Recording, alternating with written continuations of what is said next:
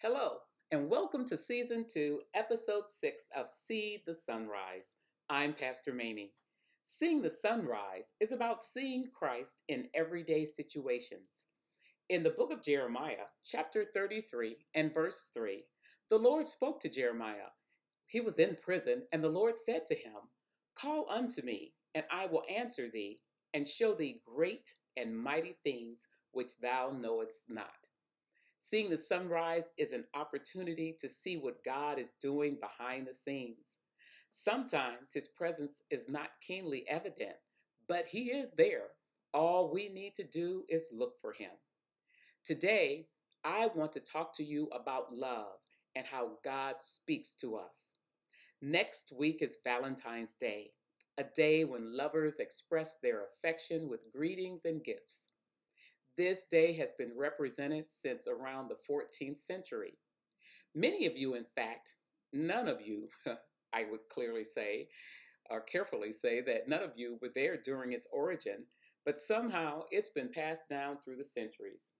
Instead of getting into a historical uh, origin of this day, I thought I would spend some time just talking about love unless you think I'm going to be too heady and that this subject may be a bit boring because I talk about the history of it initially, hang in there, and I think I may give you some things to talk about.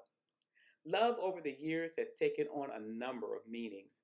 According to the Bible, love has several interpretations. Specifically, the Greeks had several words for different types of love. There is eros, romantic love, that's that intense sexual desire for someone, kind of like David and Bathsheba, Samson and Delilah.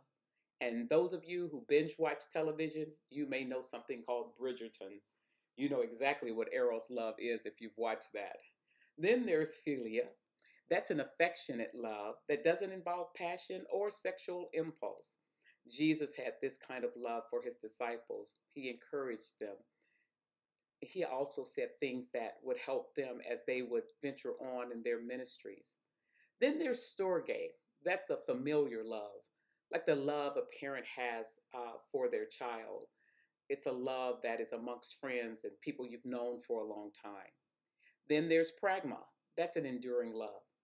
If you're married and have been married for a while, which is what I can identify with, it is the time when the honeymoon is over and you settle into a nice sort of enduring love where you move on as life moves forward. Then there's philautia, which is self love or self compassion. That means a healthy esteem, not in an egotistical kind or sense, but to think, feel, and act in healthy ways. Basically, it's taking care of yourself, eating properly, exercising, taking the time to address your needs, your mental, physical, and spiritual needs. It's a way that you take care of yourself. That's self love and self compassion. Then there's ludus. That's playful love, flirtation, no eros or philautia there. Those butterflies you get in your stomach, that quickened heartbeat, the anxiety you feel when waiting for your love interest to arrive. It's built more on having fun than building a relationship, although it could turn into another type of love, like when you first meet someone and although you, although you may not know them well, your body reacts to being around them. And then there's the agape love, unconditional love.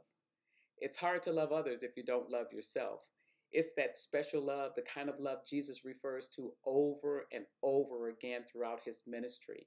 Agape love says, I love God and I love me, and I'm going to do those things that are right by others, and you extend that love to others despite conditions or who they are, not based on hierarchy because they're a well known person or otherwise someone who's homeless, but it's the love you have for all people. Throughout our lifetime, we've heard many discussions and songs and ideas, representations about love, and the meaning varies depending on who you ask. I remember once when I was working on a school project and I went to my uncle and asked him what the meaning of love was. His response was, and I quote, a strange transaction between two fools, end quote. It was apparent to me then and even now, he did not have a good experience when it came to love. As I thought about it, depending on where you are in your life or in your relationships, the definition could vary.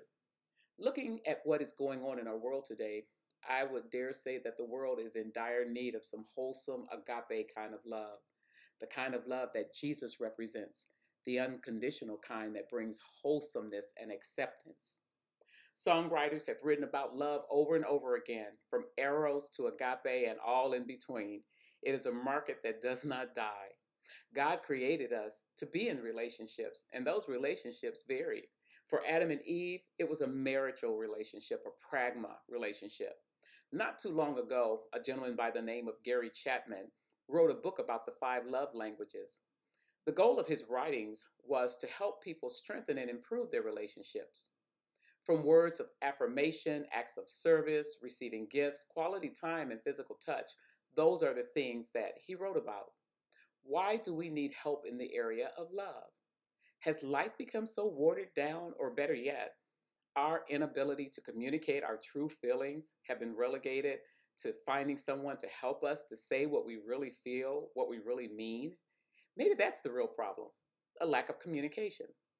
Years ago, I attended a married couples group.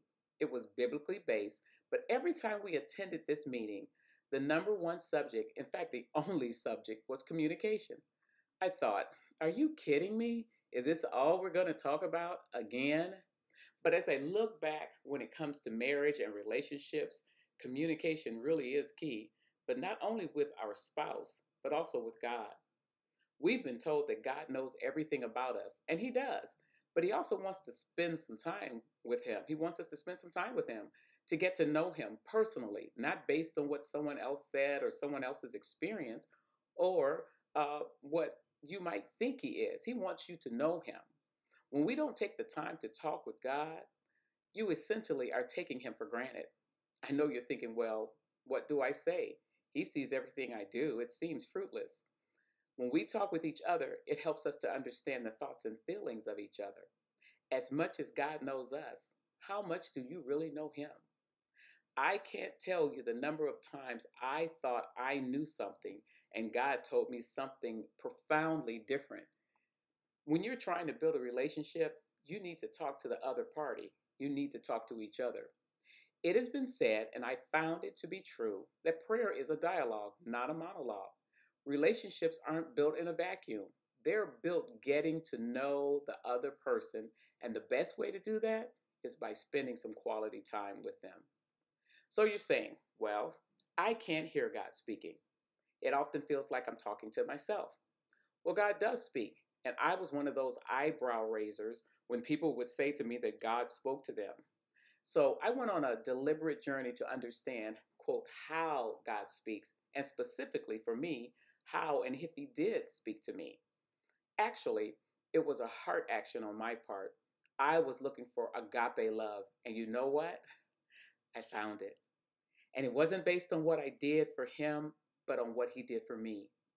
He initiated the relationship, and it was up to me to accept it and to get to know who he was and the importance of having him in my life. There is a presence within all believers that speaks of God's love. They call it a rhema, R H E M A. Rhema is a Greek word translated word. It means when words leave one's lips. The Spirit's voice in our hearts is one example, example of a rhema word. When you read a text and it feels like the verses are leaping off the pages as if they were written specifically specifically for you at that very moment you needed it, that is an example of a rhema word you begin to realize the presence of God with you and the love that God has for you. Consider those times when you were sick and you called out to the Lord and He gave you a scripture that was a rhema word that made you well. Maybe you heard He was wounded for our transgressions, bruised for our iniquities, and by His stripes we are healed. Or maybe you overcame temptation as you heard, There hath no temptation taken you, but such as is common to man.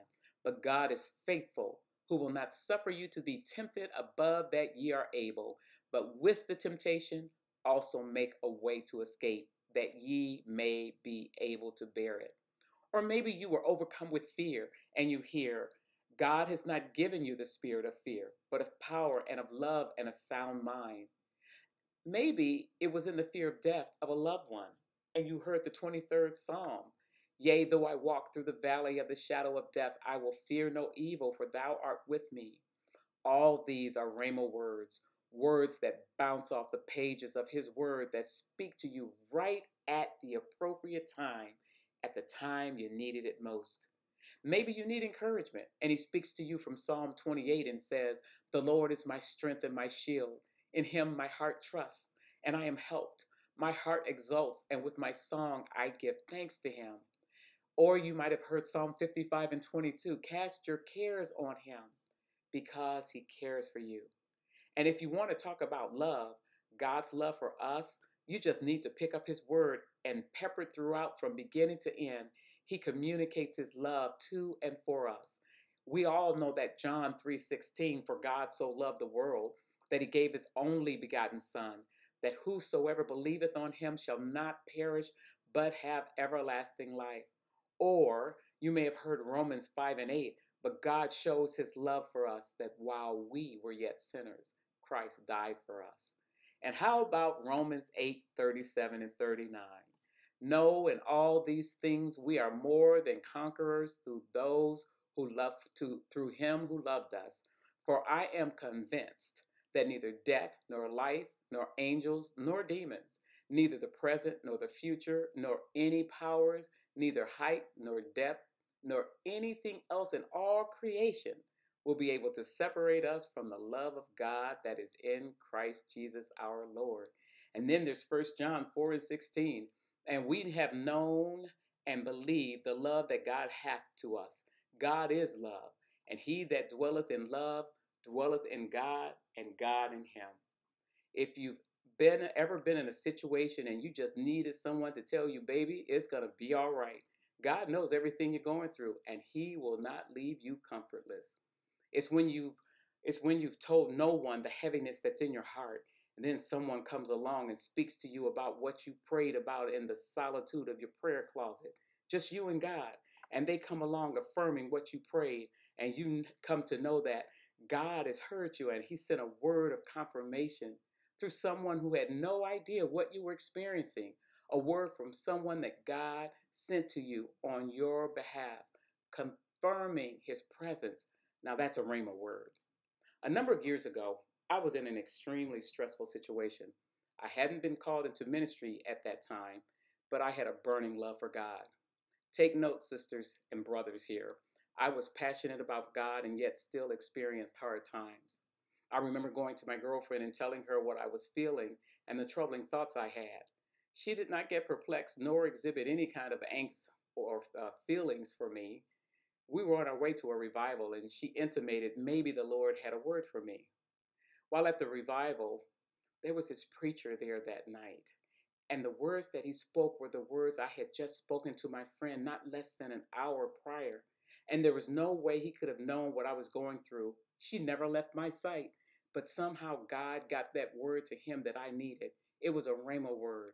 It was a word such as Proverbs 25 and 11 speaks of, a word fitly spoken like apples of gold and pictures of silver.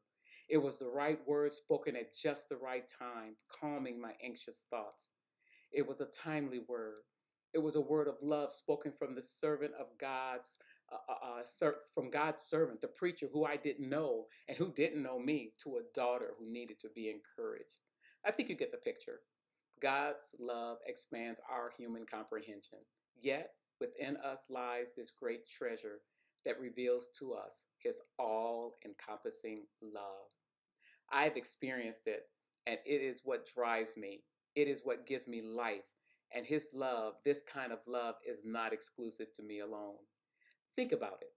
Why would God want to speak to mortal man? After all, he's all powerful, all knowing, ever present, Alpha and Omega, beginning and the end. Why?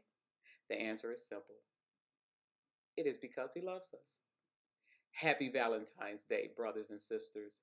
You may not have a significant other to celebrate with, but consider extending that desire, that love you have to God and experience the best day ever. For me, Valentine's Day is every day when I get to spend it with my Savior.